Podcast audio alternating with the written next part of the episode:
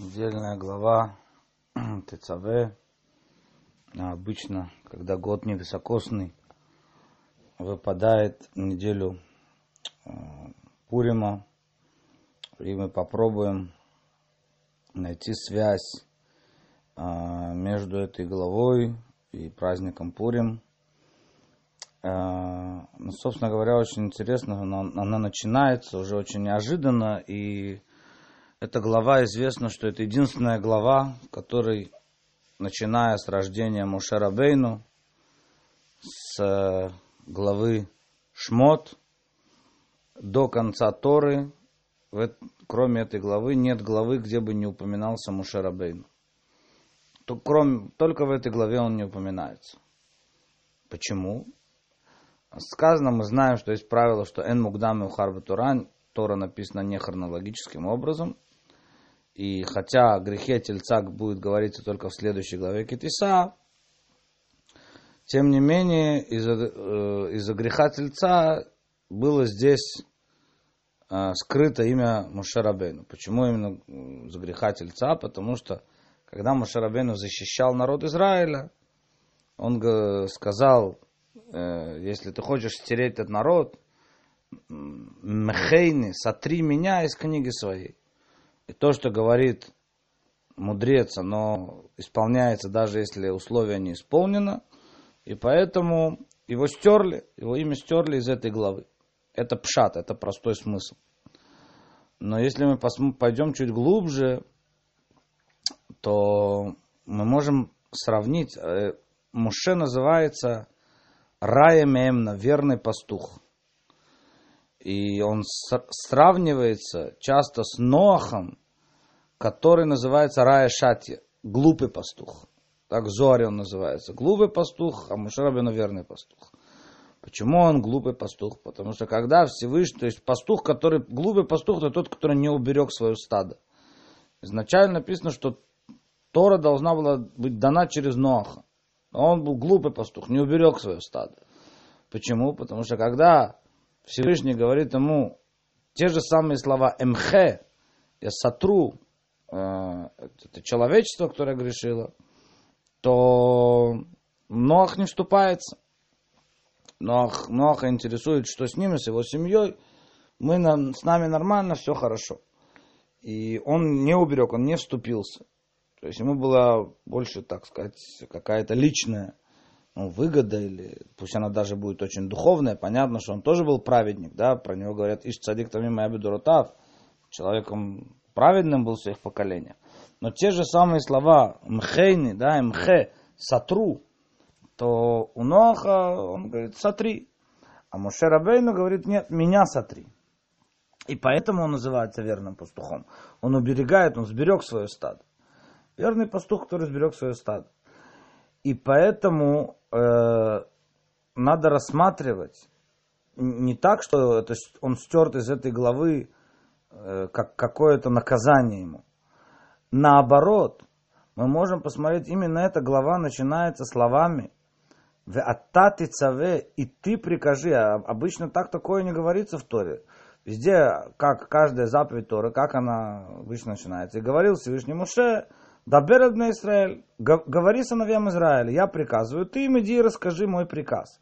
Здесь написано в аттати цаве, ты прикажи, как будто бы приказ исходит из, от тебя, и сказано слово «веата». «Веата» и «ты», да, то есть это называется, э, что есть, у Моше Рабену было несколько имен, да, там, семь имен, десять имен, и Хавер, и Кутиэль, и э, так далее, и так далее, и так далее, да, много имен. Но мы называем имени именем Моше.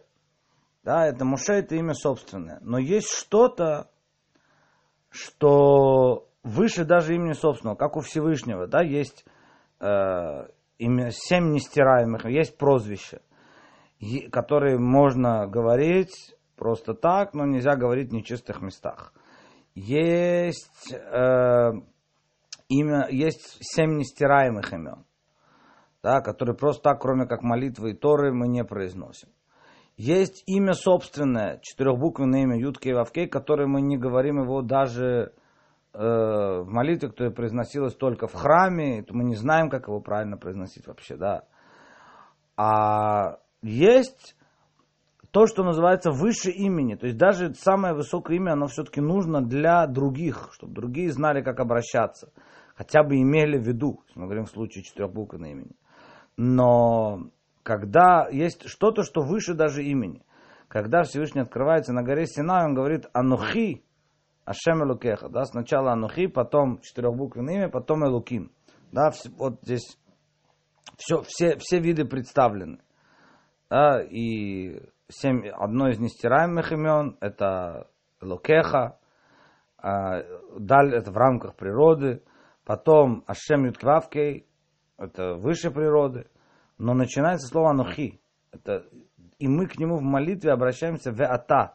Написано, что молиться нужно Элав Велёля Медутав. К нему, а не к его качествам. Да? То есть неправильно было бы, хотя, хотя есть в Кабале и такое направление, да, знать. Есть и другой подход, написано Лама Исраиль Бешем, почему евреи молятся и не получают ответа, потому что не умеют э, правильно направлять свои мысли, соответственно, именам Всевышнего. Да, есть там целое направление в Кабале, какое имя соответствует какому благословению, нужно это иметь в, э, в голове, представлять себе, когда ты говоришь данную браху, но как бы это, это, это не, не очень поощряется, особенно в наших поколениях. Да, потому что это превращает молитву в такое вот какое-то техническое, техническое действие, и нужно иметь что-то определенное в виду и определенно подумать, определенно сказать нет. То есть, да, даже Рашаш, который был э, э, главным из, из учеников Ари, который продвигал это направление, там все по именам Всевышнего, он сказал, что они метпель кетинок бен ему. Я сам молюсь как младенец, да, как младенец молюсь, просто папа, да, обращаюсь ты. Что такое ты? Что он имеет в виду ты? Ты, ты чувствуешь, ты стоишь перед ним и ты обращаешься к нему. Все, не, не, к, не к Всевышнему, как он через сферу Хесед, и не через к Всевышнему, как он через сферу, сферу Хма, к нему. Это то, что называется Элав Медутав. Да, вот это в молитве мы говорим Вата. И здесь, в этой главе, Всевышний обращается к Муше. Здесь нет имени Муше. Всевышний обращается к нему Вата. И ты прикажи, то есть как будто, как будто сам Муше поднимается до изначально своего корня, да, даже до того, даже выше, выше имени, он становится как будто бы, да, как э, написано, да, что кто, что такое книга Дворим, которая начинается, пятая книга Тора, Эля Дворим Ашердибен Муше. Вот слова, которые говорил Муше. Что значит слова, которые говорил Муше? Это Всевышний говорил ли Муше? А здесь разные мнения среди комментаторов, да. Понятно, что не дай Бог нам сказать, что какая-то книг Тора это не от Всевышнего, да. Э, но, но дворим она отличается. А здесь разные подходы, как это объяснить. Ну так вкратце, что Моше говорит, Всевышний соглашается. То есть Моше поднимается, он сливается настолько. Вот это вот, э, чем отличается Моше от всех остальных людей, если, от всех остальных евреев. Если мы говорим, что каждая еврейская душа это частичка Всевышнего, да, мы не знаем, что это такое, как, как это работает, что такое частичка Всевышнего. Но, но, но скажем, что да, мы исходим с того, что так написано, что это частичка самого Всевышнего. Каждый еврей это то же самое. Но чем отличается праведник поколения, чем отличается Мушарабейн? Тем, что у него это в Бегиле, тем, что у него это проявлено. Тем, что у него это проявлено, у него это, у него это явно видно. То есть здесь Мушарабейну поднимается в этой главе, проявляется его самый высокий уровень, выше даже имени, в Ататицеве ты прикажи, как будто он соединяется со своим Творцом. Как будто это исходит практически от самого Всевышнего.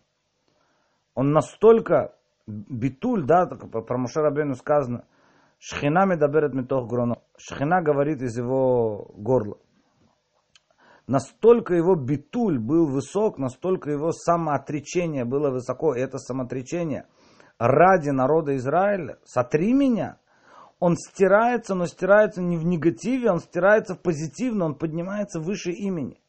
Он полностью соединяется со своим Создателем, и как бы приказ, он поднимается на уровень веата, и ты будешь говорить, ты будешь приказывать. И ты приказывай, ты, как, как, я приказывал, так ты приказываешь. И дальше, да, опять, эта глава, она совпадает обычно также из, э, э, ну, только было, да, седьмой Адара недавно, со соответствием седьмого Адара. И седьмой Адар это день, когда Мушарабейну родился, день, когда Мушарабейну ушел из этого мира. То есть опять вот это вот исчезновение, возникновение, исчезновение, все происходит в месяц Адар. То, как бы то ни было, э, давайте дальше пойдем.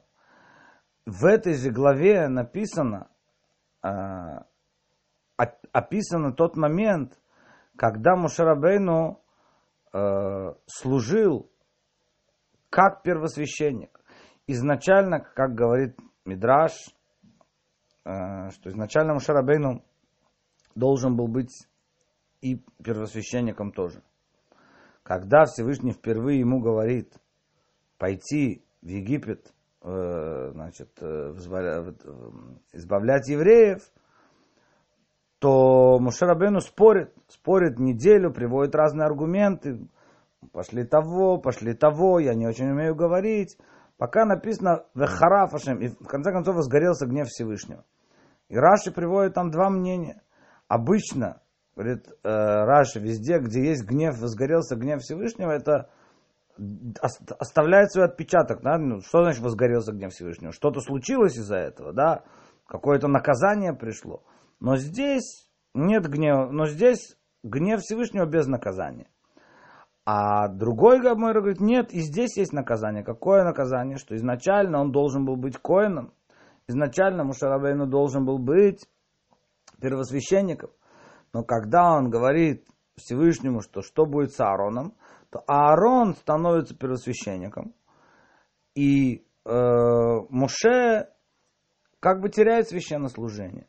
Но именно здесь, именно в этой главе описано то, что называется Шиват Емеамилуим, семь дней посвящения. И это тоже происходило в месяц Адар, потому что семь дней э, от 23-го Адара до 1-го Ниссана Мушарабейну каждый день разбирал, э, значит, скинию, разбирал шатер и собирал его. И Аарон и его сыновья, э, и Надав, и Авиу, и Лазар, и Тамар, они ничего не делали, они просто сидели у входа в шатер. И Мушер Абейну служил в белых одеждах, как первосвященник, как первосвященник в Йом-Кипур, и посвящал Аарона и его сыновья. Опять-таки, когда один посвящает другого, он сам должен быть на этом уровне. Да? Один раввин посвящает другого там, стать раввином. То есть он тоже стал, может, не может низший посвятить высшего, не может один человек посвятить другого, когда он сам не такой. То есть Муше Рабейну получает священное служение как бы от самого Всевышнего, вот этот вот уровень, да, священнослужения, от самого Всевышнего. И потом он, он посвящает Аарона его сыновей. То есть Аарон, его сына, священно, э, его сила священнослужения, она исходит тоже от Муше. Где Муше служит как, как первосвященник?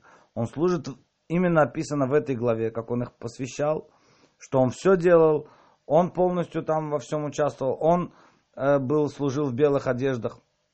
То есть полностью отделал Мушарабен, это тоже было вместе Адар, с 23-го Адара по э, 1 Нисана. То есть получается, что еще раз, что именно в этой главе Мушарабену поднимается на свой самый высокий уровень, э, который соответствует действительно и священнослужению, именно потому что он готов был Э, готов был вот так вот значит, отдаться ради народа Израиля. И если мы сразу скажем, что есть вопрос, написано же про масло. Возьми себе масло, возьмут тебе, прикажи, что взяли тебе масло, есть, говорят, что то есть масло имеется в виду здесь масло для освещения миноры, и некоторые комментаторы спрашивают, что почему, почему сейчас это сказано, почему в этой главе об этом сказано.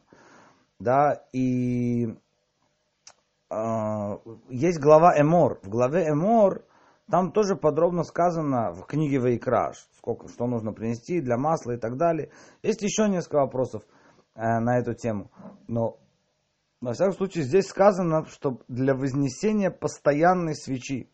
А Клиякар, есть такой комментатор, Клиякар, он объясняет, что то, что сказано э, в главе Мор, там сказано про обычное, обычное масло, которое нужно было для свечей миноры, освещать минору. Но здесь то, что сказано, это именно про нер тамид, про постоянную свечу. Написано, что нер марави, западная свеча, вообще все э, шесть свечей семисвечника, они склонялись в сторону седьмой свечи, центральной.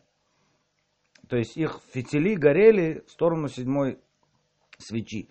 Подобно тому, как шаббат, он как бы посреди недели, а не в, а не в конце ее. Да, потому что встречать субботу уже можно, начиная, ну, встречать субботу по определенным законам уже можно, начиная со среды. И Авдалу, то есть провожать субботу, можно, если не сделали Авдалу в Муцей Шаббат, на исходе субботы можно до э, вторника. То есть шаббат получается как посредине, подобно тому, как все свечи горели. Под, э, и вот эта вот э, западная свеча, Нермарави, она горела всегда. Да, либо старались сделать так, подливали, либо написано, что было чудо, постоянное свидетельство, так, чтобы могли видеть, да, постоянное свидетельство. То, что было в Хануку, это то, что все свечи горели таким вот образом.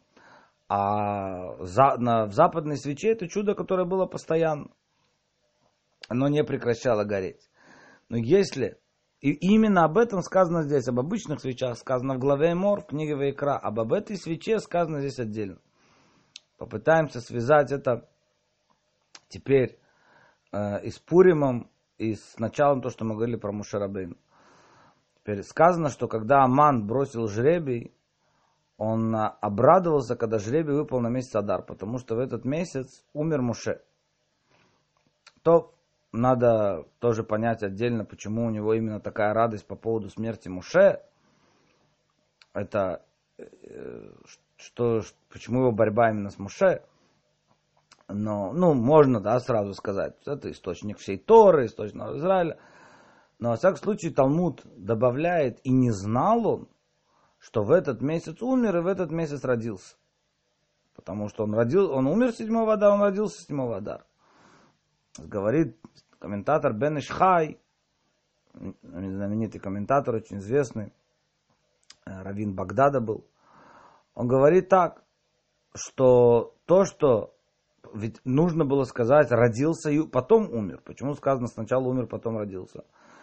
Он не знал Аман, что он умер 7 Адара и он родился седьмого Адара, он тут же переродился в праведнике следующего поколения, потому что есть выражение в, в, в книге Зоар «Ит паштута де мойши бехулдара ведара». Перер, значит, праведники всех поколений, в них, есть, в них прирождается частичка души Мушарабейну. Мушарабейну во всех поколениях. То есть не знал Аман, что Муше сначала умер, но потом родился, тут же он переродился в праведнике поколения. И в случае с Аманом это был Мордыхай. Мордыхая было то же самое, и вот это вот нертамид, это постоянная свеча. То есть здесь есть намек именно в этой главе, где Мушарабейну как бы уходит. И теперь мы можем посмотреть, что это же качество самопожертвования, оно, оно было у Мордыхая. Ровно то же самое, что было у Мушарабейна. Ведь Мордыхай полностью он, э, во-первых, даже по прямому смыслу, написано в книге «Летопись дней», что он перечисляется Мурдыхай четвертым, а потом он перечисляется пятым в Санедрине по счету. А, а, а счет, а счет шел по, э, по старшинству, да, по некому духовному уровню. То есть он, он не был в плане именно там значимости в Торе, там был Эзра, был Нехемия, были главы поколения. И Мурдыхай был как бы праведником поколения, то, что называется Насин, но в Торе он не был. И сначала он четвертый, а потом он пятый. И в конце Мигилы сказано, Мордыхай, Рацу или Ровехав, и любим больш, значит, большинством своим, своих братьев. Спрашивает Талмуд, что значит большинством братьев. Надо было сказать, всеми братьями своими любил. Он спас всех. Нет. Часть Санедрина его оставила, от него отошли. из-за того, что он вместо того, чтобы заниматься Торой, занимался спасением евреев. Ну, это отдельный разговор, это, конечно, надо понять, объяснить. По спасением евреев, да, понятно, что это было самое, самое святое дело, нужно было оставить. Но он оставил Тор. Он как бы сошел, оставил занятия Торы, да, ради спасения евреев. И сам, сама суть, да, я не буду сейчас говорить, как, как это понять, это отдельный разговор, ну, понятно, что он вынужден был этим заняться. Тем не менее, мы видим что отсюда, что ради спасения евреев он готов был поступиться своим духовным уровнем, готов был поступиться, чтобы это пришло через него. И это, это качество Мошарабейну. Когда человек готов спуститься на более э, низкий духовный уровень, когда человек готов, как Мушарабейну, который говорит, сотри меня из книги своей. Ведь это все, что сделал Мордыхай. Мордыхай раз, разыгрывает, как бы, он, он срежиссировал всю эту пуримскую историю. Он приходит и он стоит перед Аманом, вызывая его гнев. Он тот, который говорит, э, э, значит, э, Эстер пойти к царю. И они вместе с Эстер отменяют, э, вся, вся эта история происходила в Песах. Да, то есть э, сам указ был подписан перед Песахом об истреблении евреев. И то есть это должно было быть, сам погром еврейский должен был состояться через год. В месяц Адар, через год. И когда узнали об этом э, приговоре, то Мордыхай и Эстер отменяют они э, назначают пост, то есть отменяют Леля Седер, отменяют э, пасхальный вечер, отменяют пасхальный седер. Это такие заповеди Торы, это четыре заповеди, э, две заповеди Торы, две заповеди мудрецов, Марор, Маца, четыре бокала, рассказ о, выходе из Египта, был у них или нет, но они, но они отменяют Мацу, которая заповедь Торы. Нету трапезы, есть пост. То есть это как бы они говорят, что мы готовы стереть Тору, мы готовы пойти, как бы они говорят Всевышнему, нет евреев, нет Торы. Это, это тот же самое, то, что говорит Мушарабейну, да, сотри меня из книги своей. Я готов поступиться, я готов поступиться своей Торой, я готов поступиться э, духовным положением ради спасения еврейского народа. Ради его возвышения поднять его, возвращения его на тот духовный уровень, который он, в котором он, на котором он должен был быть. И вот это вот нер тамид, это постоянная свеча, которая горит, как бы она проявляется в праведнике поколения, потому что у каждого еврея есть этот уровень. Но вопрос, что он скрыт. Да, еще раз, это постоянная свеча, она горит и видна только у праведника поколения. И суть праведника поколения – это суметь зажечь эту искру в каждом, в каждом еврее. Это то, что они делают. То есть по сути, что, что было, э, за что был приговор, да, там спра- спрашивает Гемора, за что был этот приговор евреям, да, с точки зрения духовной. Потому что все, что происходит в материальном мире, да, ну, в материальном мире можно было понять, да, есть министр, который ненавидит евреев, сумел уговорить царя преклонить его на свою сторону, чтобы он подписал этот указ. Но иудаизм подходит так, что все, что происходит в материальном мире, это лишь отражение того, что происходит в мире духовном. Действительно был такой приговор наверху. За что был такой приговор? А Здрабишима Барюхай говорит за то, что поклонились э, статуе Навуходоносора еще во время Вавилонского изгнания. По простому смыслу написано, что на Энуми суда то шло Тораша, получили удовольствие от, от этой трапезы. Что значит получили удовольствие? Трапеза была кошерная все было кошерно, все было нормально. Но они находятся на трапезе, где вытащили сосуды храма. Они находятся на трапезе, где Ахашвирош, царь Ахашвирош, царь Персии, облачился в одежды первосвященника. Это, кстати, тоже связывает нас с недельной главой, потому что в недельной главе сказано об одеждах первосвященника. Да, и сказано про Мордыхая потом, хотя Мордыхай был из колена Бениамина, он не был из колена Леви. Но про него сказано, что он, Мурдыхай, вышел в одежде, в особенных одеждах, да, там, пять видов одежды, которые у него, то есть там очень много связано с, именно с одеждой, о чем говорится в нашей недельной главе. Еще Йосеф в Египте в свое время подарил, написано, всем братьям подарки, а Бениамину дал пять одежд. Это был намек на то, что из него выйдет Мордыхай, который оденется пять одежд. Да, как праведник поколения, который э, отличается чем-то, да, свои, свои, своим даже внешним видом, как, как первосвященник, который должен, он тогда выполнял эту функцию. Как бы то ни было, все, что, что, что, что, что было у евреев? Неенумису, как, как вы можете получать удовольствие от этой трапезы? Да, то есть, да, если вы бы пошли туда, потому что нельзя ссориться с царем, и царь пригласил, это все понятно, это можно. Но вы видите сосуды храма, как вам кусок в горло лезет. Вы видите его в одеждах первосвященника, как вам кусок, как вы можете получать удовольствие. Что это показывает? Это показывает, что вот эта вот свеча в них потухла. Они живут хорошо, нормально. Да, храма нет. Но мясо-то подают кошерное и вкусное. Нельзя получить удовольствие. Вот это нужно было их пробудить. Нужно было пробудить точку еврейства в них. И это то, что делает и срежиссировал всю, всю эту историю Мордыхай. Своими, свои, своими действиями, этим постом и всем, всем этим приговором, который был на еврейский народ они пробудились, они снова встали на уровень, то, что было на горе Синай. Написано, что Пурим это, это второе принятие Торы было. Они приняли устную Тору с любовью. Откуда мы знаем, что они приняли с любовью? Потому что они добавили к себе заповеди. Когда человек что-то добавляет, это, во-первых, это суть устной Торы. Что, да, если какая-то добавка, ну, понятно, что это добавка в рамках письменной Торы, да, то есть нашли намеки и так далее, но это, они приняли на себя дополнительные заповеди. Когда человек вот это получили удовольствие против другого удовольствия. А одно исправляется другим. Когда человек говорит, дай мне добавку, это значит, что ему нравится. Он не говорит, ой, есть люди, у которых нет 613 заповедей, у них есть 613 проблем. Да, ой, ой, шахрис, ой, опять Песах приходит, надо убирать дом, надо все. Это, это, другое, это другое отношение. Когда человек говорит, давай мне добавку, я хочу еще что-то. Они приняли на себя дополнительные заповеди это подняло их, это вернуло их буквально на, э, на состояние, которое они были в горе Синай, на, у горы Синай, на принятие Торы. Но на горе Синай это все было в раскрытии. А Мегилат Эстер это рас, называется Мегилат, слово легалет, раскрытие, Эстер это сокрытие. Раскрытие сокрытое, увидеть, что Всевышний находится в каждом мгновении, что во всех этих внешне обычных природных событиях, да, имя Всевышнего не упоминается в, в, в Мигеле, точно так же, как имя Мушарабейну не упоминается в нашей главе.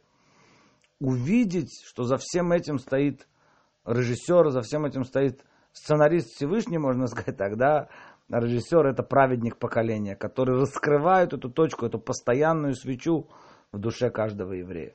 Это то, что мы видим, и это связь Пурима с недельной главой. Ну, желаю всем хорошего Пурима, и шаббат шалом, успеха, удачи, прихода Машеха в ближайшее время. Аминь.